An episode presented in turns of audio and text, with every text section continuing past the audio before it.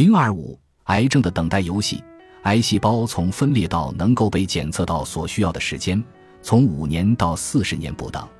这就意味着，假使我们在中年以后被确诊癌症，那么癌细胞可能在我们青少年早期便潜藏在体内。回想起自己懵懂年少时所做的种种危险、粗心的事情，我只能摇头懊恼一番。但是，癌症能有如此之长的潜伏期这个事实。倒是引发了我的兴趣，因为这说明，尽管癌细胞已经在我们体内，但是如果身体能够阻止其生长，它对我们倒也并无害处。按照这个逻辑，如果身体已有癌细胞却并未受其伤害，我们如何扩展这种控制癌细胞繁殖和增长的能力呢？如果我们使自己身体抵制变异细胞的能力更强，更加不利于其发展，情况会是怎样呢？如果对于癌症而言，预防的关键因素在于保持癌细胞不发威的状态，并使其行为变成良性，情况会是怎样呢？如果我们能将这些不能正常工作的细胞像萤火虫一样放进一个罐子，情况会是怎样呢？早发现对癌症治疗很重要，因为癌细胞增殖时间越长，将种子扩散到身体其他部位的风险就越大。这种过程称为转移。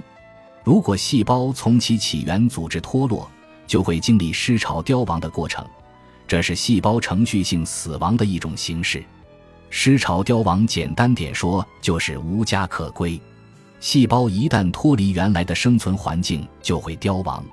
但是，肿瘤细胞能有效避免失巢凋亡，因为它们能保持活力并转移。一旦癌细胞规避了体内细胞死亡的自然过程，并且转化为自由循环的适应性细胞，它们就会寻找新家，将其变为殖民地。在这个阶段，治疗就变得特别复杂和困难，因为现在需要应对的是突变的突变的突变。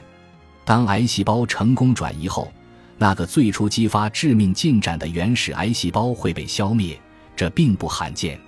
病人将死于疾病的继发变异。早期干预。包括改变生活方式和早期发现，之所以这么重要，就是因为可以预防转移。早发现是早应对的首要途径。随着检测方法的改进，癌症病人的生存率也有提高。全世界有很多实验室正致力于开发血液检测方法，以检测循环癌细胞、蛋白质或 DNA，这样可以使发现更便捷、更及时。已经确诊的病人也能从中受益。因为这种既简单又低成本的血液检测，也可以监测他们的病情缓解状况。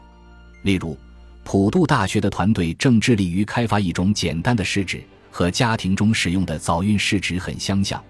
用这种试纸可以检查与宫颈癌相关的蛋白质是否存在。